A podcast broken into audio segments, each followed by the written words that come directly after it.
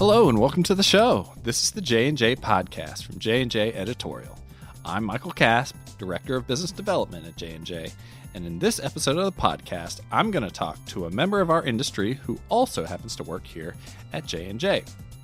One of the great things about working at J&J is that I have easy access to people who are doing the work to shape our profession through their work with publishing societies that support all of us who have made scholarly publishing a career.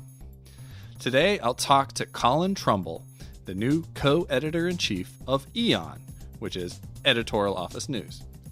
Eon is the member magazine published by the International Society of Managing and Technical Editors, or ISMTE as it's uh, generally known.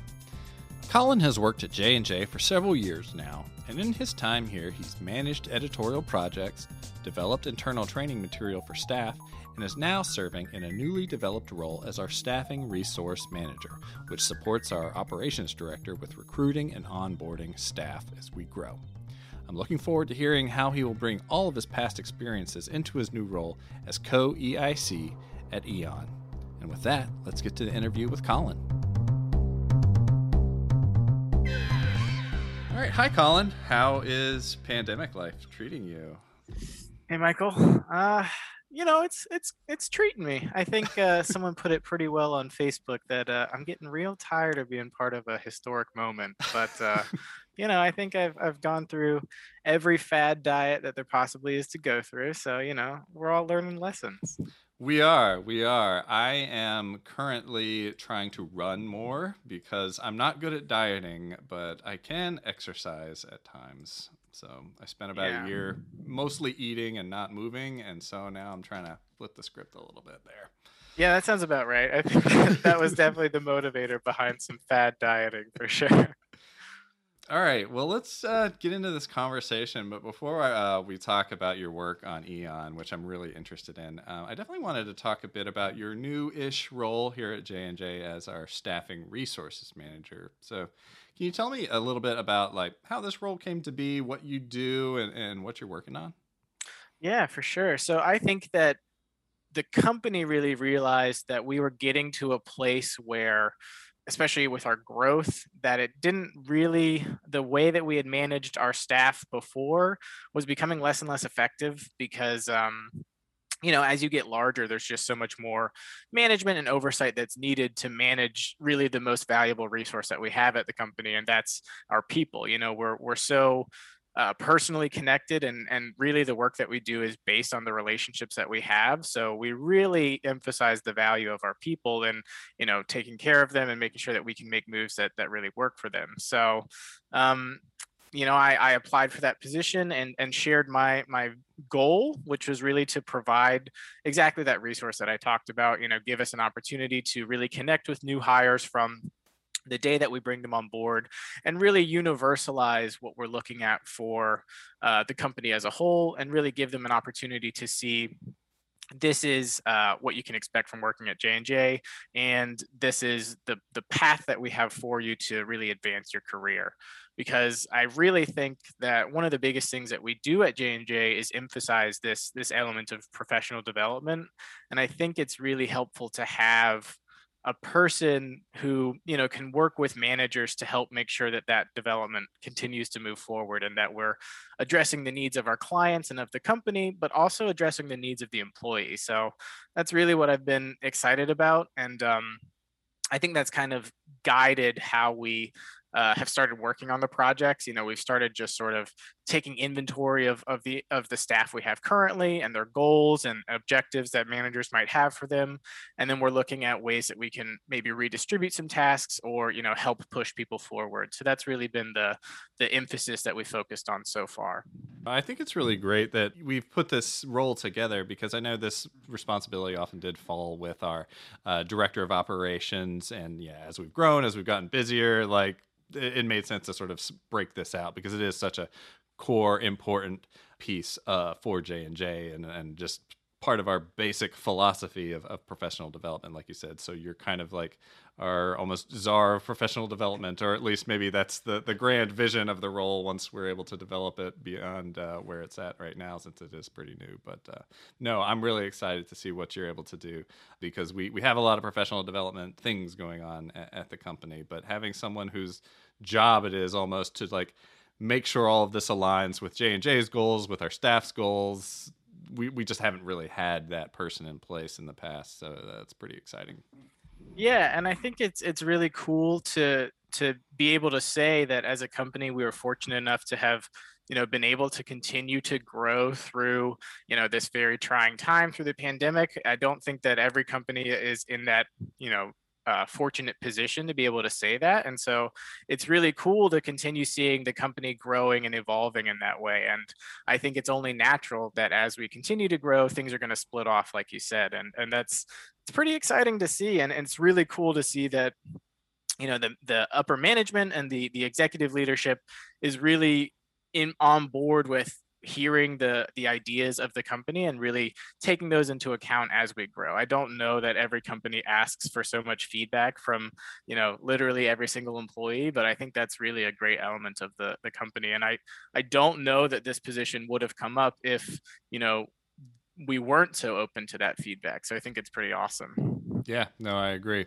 All right well it's enough patting ourselves on the back for that uh, i am so uh give me a little of your background because I definitely want people to have a context to know where you're coming from professionally. So tell me about your uh, background in publishing and, and what kind of projects you've worked on.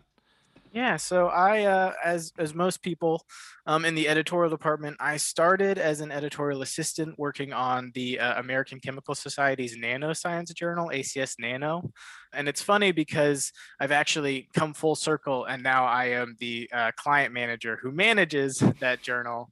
Um, but I started there, and you know, really sort of cut my teeth on the publishing industry. I think, like many people, I didn't really know a lot about the industry before I started, but it was really a great opportunity to really get my feet wet and understand what this whole industry is about and then I moved on to more, you know, personally managed projects where I might be managing, uh, you know, a couple of editors. I worked on the Environmental Science and Technology Journal for ACS and sort of worked my way up that way.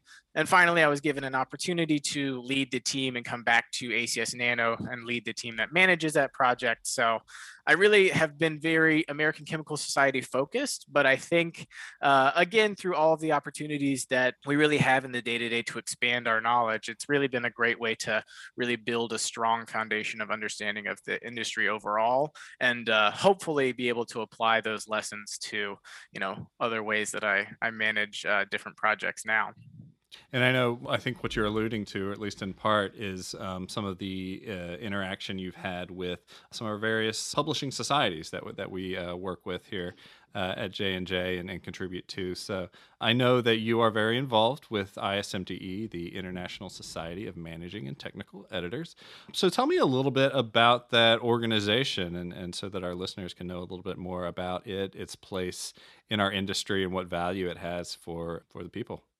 Yeah, I think you're exactly right that this is definitely one of the the resources I've really benefited a lot from and, and feel, you know, very proud to be able to now give a little bit back to. But I think that ISMTE, like many of the societies that we have, but ISMTE in particular, really gives you uh, a different perspective from people who are doing the exact same job that you are.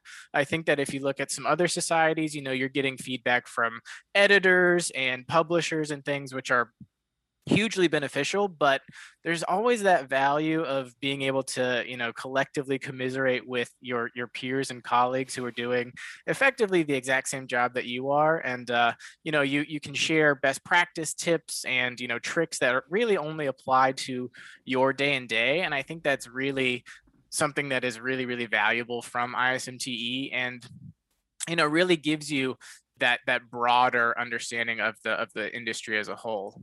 You know i think that if it weren't for societies like ismte my understanding would be very limited to what the american chemical society does which is fairly large but i think that if we want to gain an understanding of a broader sense of what the industry is doing. We really have to link into these societies that are you know international and pull in all of these different perspectives from all these different levels of expertise and levels in the production chain that really sharpen our understanding of what we're doing. So i think it's really been one of the biggest things that has had an impact on my development externally from J&J for sure. I know I get a lot out of our ISMTE memberships. I read Eon when the new issues come out. And one of the reasons sort of speaking to your point is it gives you like good actionable information and and I just mm-hmm. love being able to like take something and apply it directly to to what I'm doing. So knowing that uh, you are now a co-editor in chief of Eon, I think that sounds really cool. So it sounds like it's your opportunity to kind of start giving back. I'm sure you've done other things, so maybe it's not the start, but to give back to the ISMTE community that it sounds like you've gotten a lot from. Um, and I'm just personally kind of really interested in uh, what it is you do as the co-EIC of Eon. Like, what does that entail? What does a, a day in the life look like? It is a, a, really cool process. And this is something that Eon has started doing recently with this co EIC relationship. So, my co editor in chief is Lindsay Bronstein. And the way they've been doing this is a two year rotation where in your first year, you're kind of uh, you know learning from the more established editor. So I, I, really work directly with with lindsay and take a lot of her advice and you know experience that she's had uh, doing this position before. And then in the second year you sort of rotate up and become the eon chair for the leadership committees. You really sort of take more of that leadership role. I think Lindsay and I share it, but really the day in the life looks like, I guess, kind of what you would expect, but uh, procuring content, that's a huge thing.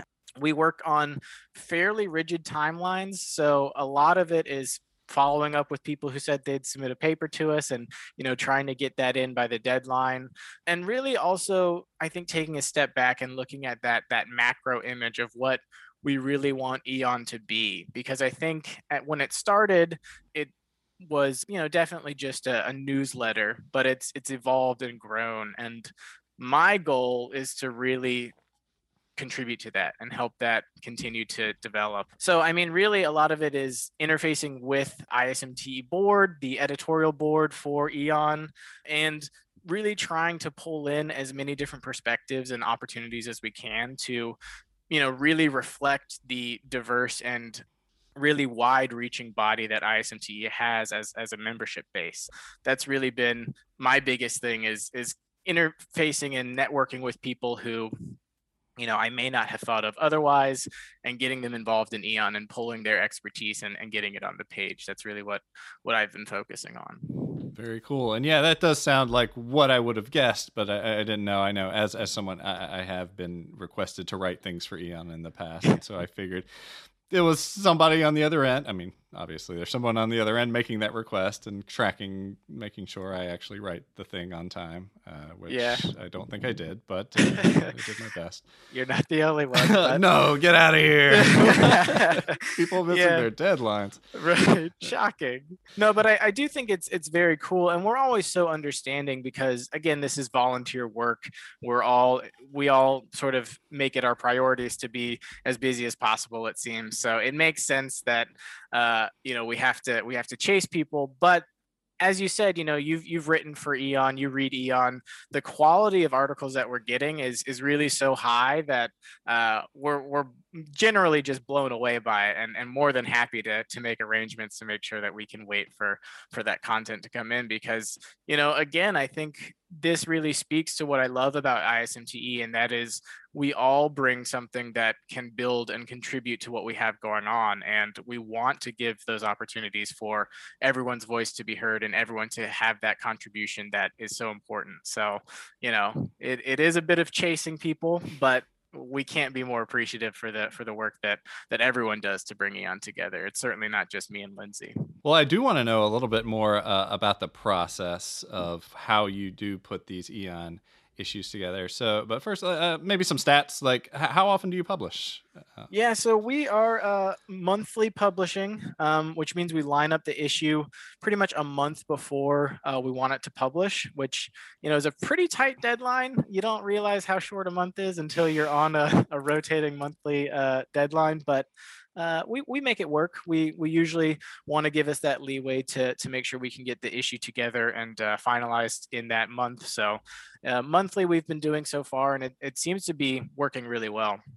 Great. And so so you uh, uh, just curious, do you already have the articles like written and in hand when you're doing the lineup, or is there some sort of like a hope and a dream that this draft is going to come in when we think it's going to? It's a little bit of both. I think in an ideal world, we'd have a bit of that backed backed up pipeline where we know, you know, this is slated for the May issue or something like that. But I think we're definitely pretty good at, at rolling with it and knowing that delays are going to come up. We have other content that we can pull from if we need to. But it definitely is a little bit of both. Sometimes we have really anticipated articles that we know will be coming for this issue and we can really highlight and make make very special. But other times it's really just pulling from what we have available and trying to combine it in a way that that makes sense. And again we're fortunate enough that we usually get enough submissions that we do have at least a few slated for each issue which makes it much easier to plan around for sure.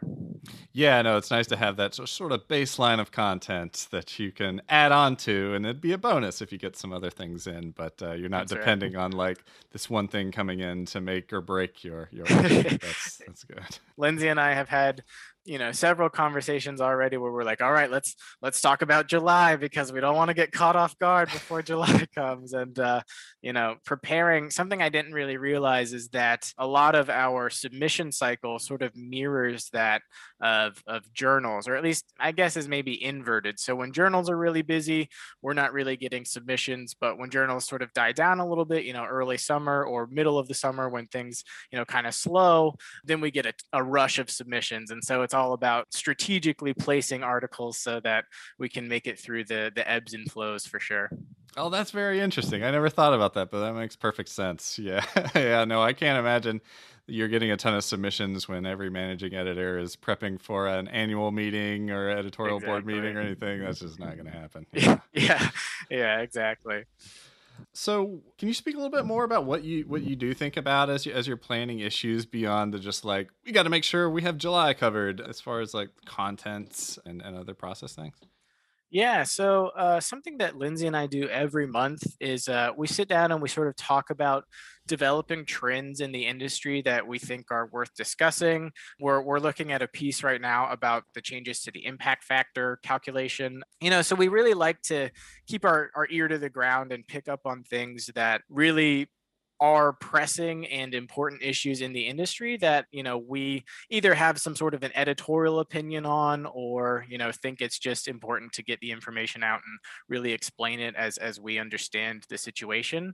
But we also really want to give some focus to open access journal or articles. Um, so we typically we'll choose one article every issue that we make open access. You know most of the articles are closed off to members only as a as a benefit of joining ismte but we also want to choose one of those articles to make sure that everyone has access to it even if they're not a member.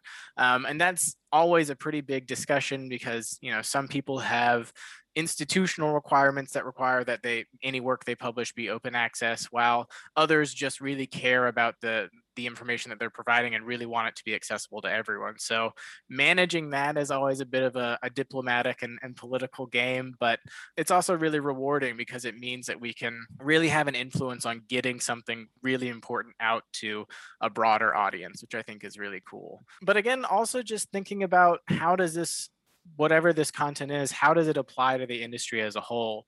How, are people going to be interested in it? Is it going to be something that will really spark a discussion, or is it just sort of something that we sort of want to go over quickly? I think we always talk about that in our monthly meetings and trying to decide what kind of content we go for, what kind of content we want to put together, and you know what the general trend of the issue is going to be.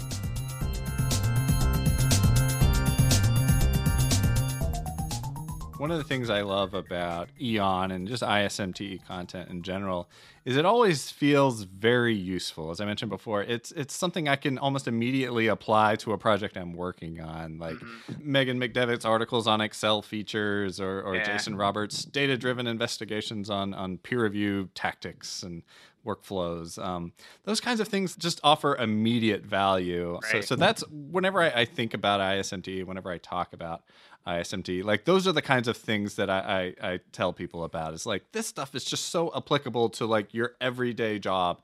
So is this something you you explicitly like make a focus, or is this just so ingrained in the DNA of ISMTE you don't even really have to think about it? It's just like, of course, that's what we do. Yeah, I think I think the the latter is probably true. I think that ISMTE has has always been that that home for you know applicable practical tips and tricks for the the work that we do. And since it so deeply revolves around that work i think it's just natural that you know all of the content that we produce kind of involves that a little bit as well. But i do think alongside that we also are very very conscientious of the content that we do put out. And you know we do want it to be applicable. We do want it to to reach a broad body of people um, because ismte is really fortunate to be very diverse and i think that that's always kind of a challenge. How do we address the diversity and, and provide something that's really generally appealing while also specific enough that it will really be that that light bulb that that really helps clarify someone's day? An example of what I'm talking about came from not Eon in particular, but an expansion of ISMTE, the uh, the national conferences. I learned about a text expander software that I actually wrote an article in Eon about uh, for the the upcoming April issue. But um, that literally changed my day-to-day work in the most dramatic way of anything that I've learned from ISMTE. Um, and I, I, get a little email every month that tells me how much time it saves me, and it saves me like eight hours a month, and that is solely because of a trick that I learned through ISMTE and Eon. So that's really what energizes me and gets me really excited. And that's what I think we're trying to push out as well. I love that. No, one of my new hobby horses is using tech smarter. So like finding these these inefficiencies of the ways that we do things because we're just doing them the way we've always done them. And when there's now a tech solution that can save you eight hours a month, and it's just like, yeah, we should all be doing that. So, so exactly. that's that's one of the things that I'm constantly bringing up in our executive team meetings, where it's like, hey, maybe we're not doing things. Maybe just sending an odd email here and there isn't the most efficient way to like you know holistically attack uh, the the responsibilities and projects that we're working on. So uh, right. no, that that's, that's again why I love Eon and ISMTE because uh, yeah, these little these little hacks um, really do make a difference, especially when you start stacking them together. Exactly, and and what I what I love is that there is no you know cookie cutter solution. We all have tricks that can be helpful but we all see a different part of the of the puzzle overall. And so we understand some piece that's really helpful but someone else you know understands a piece that they touch all the time. And the way that that we work and are, are, structured is is we synergize those things together and we say all right well here's what i do and here's what you do and combined we have now you know produced a workflow that is way better than the two to get uh, separately and I, I love that element of ismt i think that that is really directly applicable to the work that we do and and really really rewarding so i love that so tell me a little bit more about how you generate these uh, article ideas. Uh, I mean, like I, I, keep telling you how much I love them, and and I'm really curious. Just how do you keep coming up with these ideas that are applicable, that that do really help people in their day? So one thing that I think we've really been involved in doing is actively soliciting content from people who share interesting ideas. You know, it's it's always kind of keeping your eye out for would this be a good Eon piece? You know, you're always thinking in the back of your mind, you know, you may just be having a conversation, but is this something that that could apply to everyone? Um, and and what you find is that again, everyone kind of has a piece that they can apply to that that they can help with. So you know, the the key there is really figuring out what that piece is for them and how they could apply it to ISMT as a whole, and then do they have the time to write that article? And if not who can i connect with to to get that piece done? So i think it's it's again you know keeping our ear to the ground uh, figuring out what general trends are going on in the industry, how technology is impacting the work that we do, how the technology is changing, um, and then looking to find people producing something on that on that subject and uh, really looping them into the the eon pipeline. And then once you have that one piece that's really impactful from them we can develop that relationship and and hopefully get more content from them later down the line. So it's really about establishing those connections and then maintaining those relationships over time. So what is your vision? So you're in your kind of first year you're learning the ropes you're getting involved and, and then it sounds like next year you'll you'll take more of a leadership role than than you even have already. So what is your vision for eon going forward? What kinds of articles do we have to look forward to so i mean that i i have a tendency to get a little bit uh farsighted and uh uh you know have have a lot of uh, ambition when it comes to these things but that's why i asked this question. Um I, I really see that, as I mentioned, you know, Eon started as a newsletter, but I think we're seeing a push towards more formalized publication or, or resembling more of a formalized publication. And I really want to, you know, continue to bring that to the to the forefront, but also continue to let Eon be a platform for more people to have their voice be heard and share opinions about things that maybe are more tangentially related to the industry, but also really relevant to society as a whole. You know, one of the big things that I think we've seen in the industry that I'm really excited about are all of these D&I initiatives that I think, you know, we're kind of seeing across the the spectrum of of uh, industries right now but i think that's something that's really big in publications in general and i'd love to use eon as a platform to talk about the lessons that we've learned from that or highlight some of the things that j&j are doing because of that or highlight some of the things that you know the entire industry has been working on to, to address those things. So i really want eon to become a platform for again continuing that uh, applicable tips and tricks that that we've always loved from eon but also expanding it to really be a platform to talk about important issues, not just in scholarly publishing, but that apply to scholarly publishing because they apply to the, the broader society. I think that's kind of the dream. And I, I really hope that by soliciting more content and more actively reaching out to all these different people, we can really bring that uh, to real realization. Sounds like a beautiful vision. I'm, I'm looking forward to seeing uh, more content like that because, yeah, um, as you know, I'm, I'm very interested in, in diversity and inclusion topics, and and I'm, I'm happy to see that uh, throughout our industry, because our industry seems pretty receptive to that um, from everything I've seen. So I'll, I'll, be excited to see more of that in Eon as well. Yeah, for sure, and I, I'm I'm glad that that that resonates with you because I think what we see is there really is a hunger to have opportunities to talk about these things and, and understand more about what's going on. And, you know, we really just want to provide more resources for that to happen or for those conversations that really need to happen to happen. And I think Eon is a great platform for that. Yeah, no, I love it. I can't wait to see the like day to day application of D&I values. Um, yeah, I'm sure there's something like that already, but uh, I'll look forward to seeing more. For sure. Um, so uh, recently, as I was sort of putting this plan for this conversation together, I saw that ISMTE had made back issues of Eon free to read for the public. So no more uh, membership wall uh, for a lot of issues. What can you tell me about that? Yeah, I think that this kind of ties into this inclusion piece but i think it's really a drive to you know make some of the great content that we've developed over time for eon make it free to the public and make it a resource that everyone everyone can you know lean on and depend on. Obviously you know if you want the most up to date most cutting edge stuff you got to get that ISMTE membership. You know there there are some perks there for joining but as as you said we have we have so much information from the past that is still relevant you know excel breakdowns and uh, data reports and things like that that there it's kind of a, a, waste if we can't give them to everyone once we've kind of uh, let a, a, a, resting period die down. So I think that it's really been a goal of ours to increase readership of Eon and really, again, increase that engagement. And the way that you do that is by making the content more available so that more people understand what you're trying to do and can get involved in the discussion.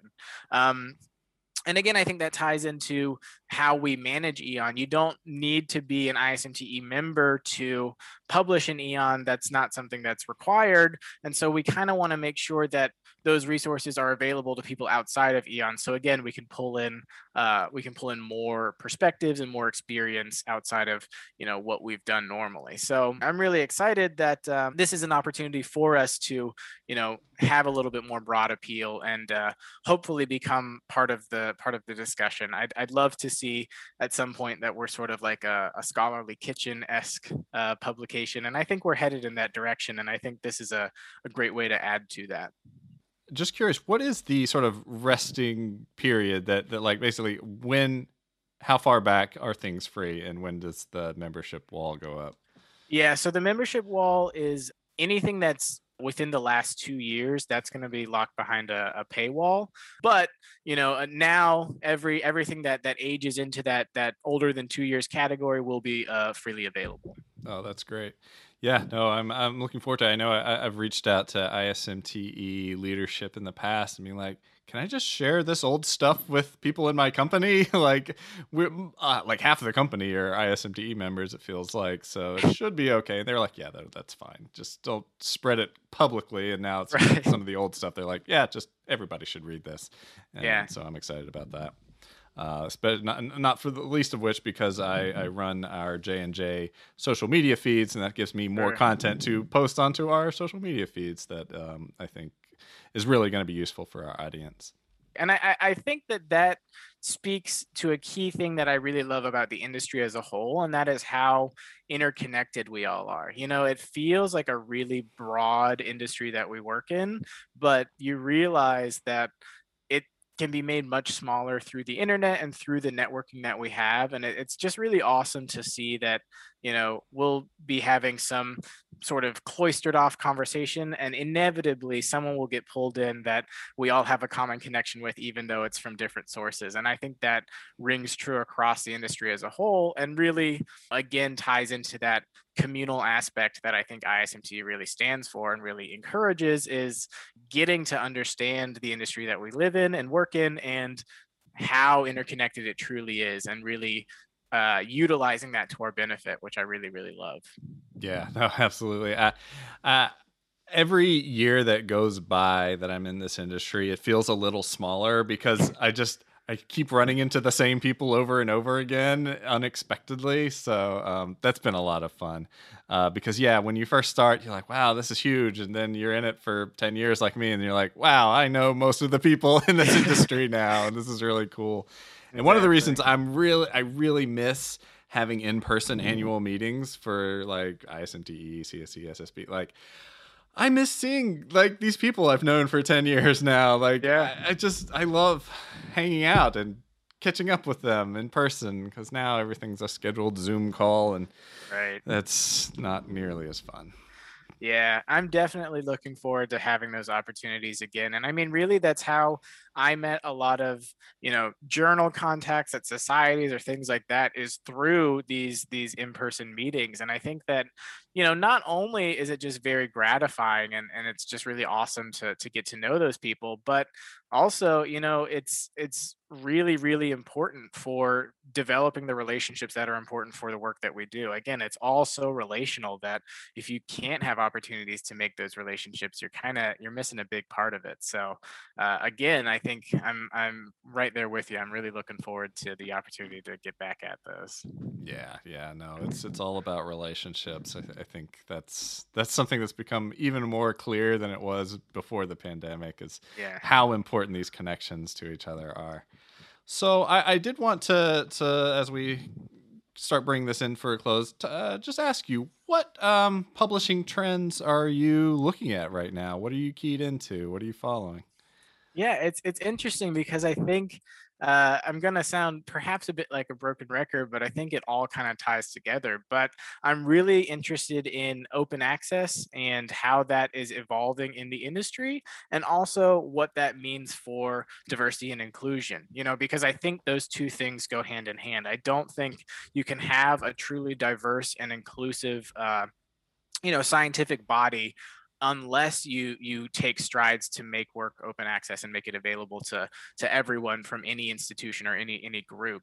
Um, and so I, i'm really interested in seeing you know how how plan s takes shape. I know that we're starting to see a little bit more of of how that's developing and we're we're starting to see more societies really stepping up and and taking on a new set of open access projects. You know the american chemical society just launched their open access au titles which i think is really really cool. And we're starting to see this this push for you know really making the science that you know is groundbreaking in many ways making it available to so many people. And i think that we've seen a huge benefit from that through the covid pandemic. I, I think that the fact that we've been able to share so much about vaccines or masks has really helped us manage the issue in a much more effective and hopefully efficient way. And, and I, i'm happy to see that the industry understands their role there and wants to you know help make that a possibility and and figure out the ways that we can still support a for-profit industry while you know making it more open and inclusive to other people. So those i think are really the two things that i'm really really interested in um, you know the open access and then how do we make the publishing industry that supports the sciences as diverse as the sciences that we're representing? Because we we get papers from all over the world and we should represent people from all over the world. And i think that's that's really cool. And we see from pretty much every society we see some sort of drive to make that more of a of an emphasis in how we work and i, I love seeing that yeah it, it is really interesting to be in an industry that is kind of going through a cultural evolution to a degree. Yeah. I mm-hmm. mean, as as I was entering the industry, mm-hmm. open access was the big talk because you know it was not that long after PLOS had made their big splash and right. and everybody started focusing on them and open access in general. And then to see that play out over the last decade or so, as people it's almost become a given at this point where it's like yeah of course we're going to try to do something open access like you said everybody's trying to do something and and from from my perspective it, it's been really interesting to see how people are developing new business models to support this because yeah. um, because it's a hard it's a hard problem. I mean, sh- you know, shifting you know centuries old business models and updating them to a, a something that's really quite different is not easy. And, and I think there's a lot of people who are you know they want to go away but they can't figure out how to make the numbers work or right. in some cases I, have seen where open access like uh, actually makes it harder for some people to access or at least to publish you know especially you know um, journals that are supported by apcs like mm. that can you know block out a lot of people who previously could publish in this journal but now they can't afford an apc and i know there's exceptions and, and things like that that a lot of journals offer but but just seeing how people are trying to attack this problem and I guess they're they're individual perspectives when they are, because some people are very focused on you know sort of the diversity, the inclusion, you know, making sure as many people can publish and read these things as possible, and other people are just like, we're just trying to make the numbers work. You know, right. we're, we're we're really focused on the bottom line, and open access is important, and and, and so it is, it is interesting to see the different strategies and angles people are taking on this, um, because it, yeah. it, it's not a solved problem. Nobody has a perfect solution to any of this. So it's it's cool to see people experiment with different ideas.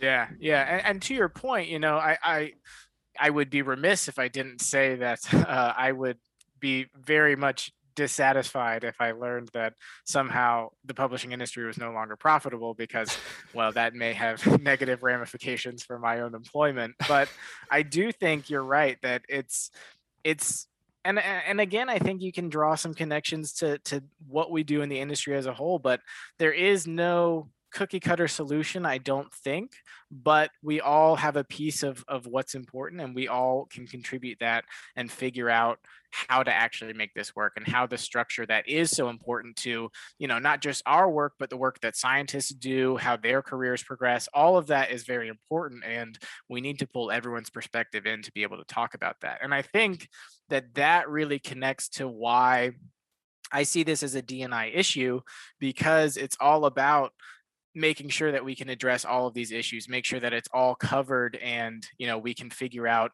some solution that hopefully encompasses everything or at least is a fair compromise for every party involved. And I, I, love seeing that you know we're taking this sort of collaborative communal effort to to try and figure it out together and and that's one of the great things about groups like ISMTE that are, are everybody's looking at this problem, and, and it's just nice to have a, a, place where we can all just kind of put our heads together and and talk about the various concerns from from a diverse set of perspectives. So yeah, uh, I think it's important work uh, that we're all doing here, and and you're sort of at, at one of the focal points there as as the EIC. Uh, For sure. EON. So uh, I appreciate you talking with me today. Um, is there anything you would like to plug or promote? Yeah. So the biggest thing, um, again, this one's going to be a shocker to you, but uh, if you are at all interested in uh, soliciting some content for Eon, uh, please feel free to email me. Uh, my email is colin at jjeditorial.com. Please definitely don't hesitate to reach out. We'd love to get you involved. I'll send you some more information if you are interested, um, and we can work out a timeline there because, again, I really want to use this as an opportunity to bring in as many different voices and perspectives as we can. So that's the biggest plug for me. Um, but sort of tied on to that, uh, keep an eye out for the upcoming issue of Eon, the uh, April issue.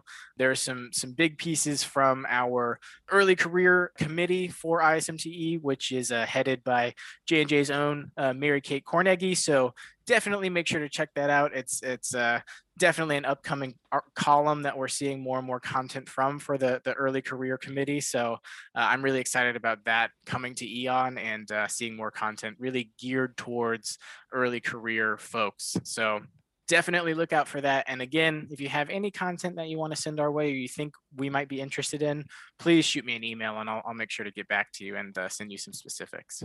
Wonderful. No, I appreciate that. Um, and to finish this off on something a little fun, I'm trying to find a good question to kind of end on. Um, what's something you're currently learning about or are really interested in? So this might highlight uh, how basic I am. But through the pandemic, as many people have, I've turned to uh, to Netflix uh, streaming services, and I recently watched through this little number, uh, The Queen's Gambit, which has reignited my passion, as it has for many people in chess, um, and realizing just how bad I am at it. But I am determined to get better, and I will break my 500 rating on chess.com i will i will persevere but uh, that's that's what i've been really really into right now. Um, i play mostly with my brother and he stomps me every single time but one of these days i will i will beat him. I think our record is like uh, 76 and 0 right now but you know that tide has to turn at some point. And that's good. You want to play against somebody who's better than you. That's how you get better right that's the argument. I'm not sure that I'm learning any lessons, but it's it's humbling for sure. So so it's it's had its value, and uh, you know it's it's easier than ever to get involved in. So I do quite enjoy it, but one of these days I'll I'll win and then I'll never play again because I don't want to I don't want to repeat. That's right. You got to go out on top. Well, I, I'm I'm here rooting for you, supporting you. Um, if you ever want to play a game, maybe we can set something up and and you'll probably beat me. So maybe maybe you just need a little oh, confidence oh, boost. Yes, yes. I, I, I, like the sounds of this. Well, yeah, we'll definitely have to link up and uh, you know uh, figure that out. Yeah, no, that sounds like a lot of fun. All right, great. Well, thank you, Colin, very much for uh, joining me on this and telling us a little bit about what you're doing these days. Um, and I am going to reach out and ask you a little bit more about that text expander tool because yeah. I'm very curious about this. I could I could use an extra eight hours a month. That'd be amazing. So. For sure. Yeah, yeah. Check it out. I'll, I'll be happy to uh, send you my my affiliate code. I don't think I have one. Those, so now I, am sure I caused a conflict of interest. But uh, yeah, thanks for having me. It was a pleasure as always to, to talk with you, Michael. And um, you know, let me know if uh, if you have any other Eon or ISMTE questions. I'm, I'm always happy to talk about it. Thanks so much, Colin Trump. Yeah, thank you.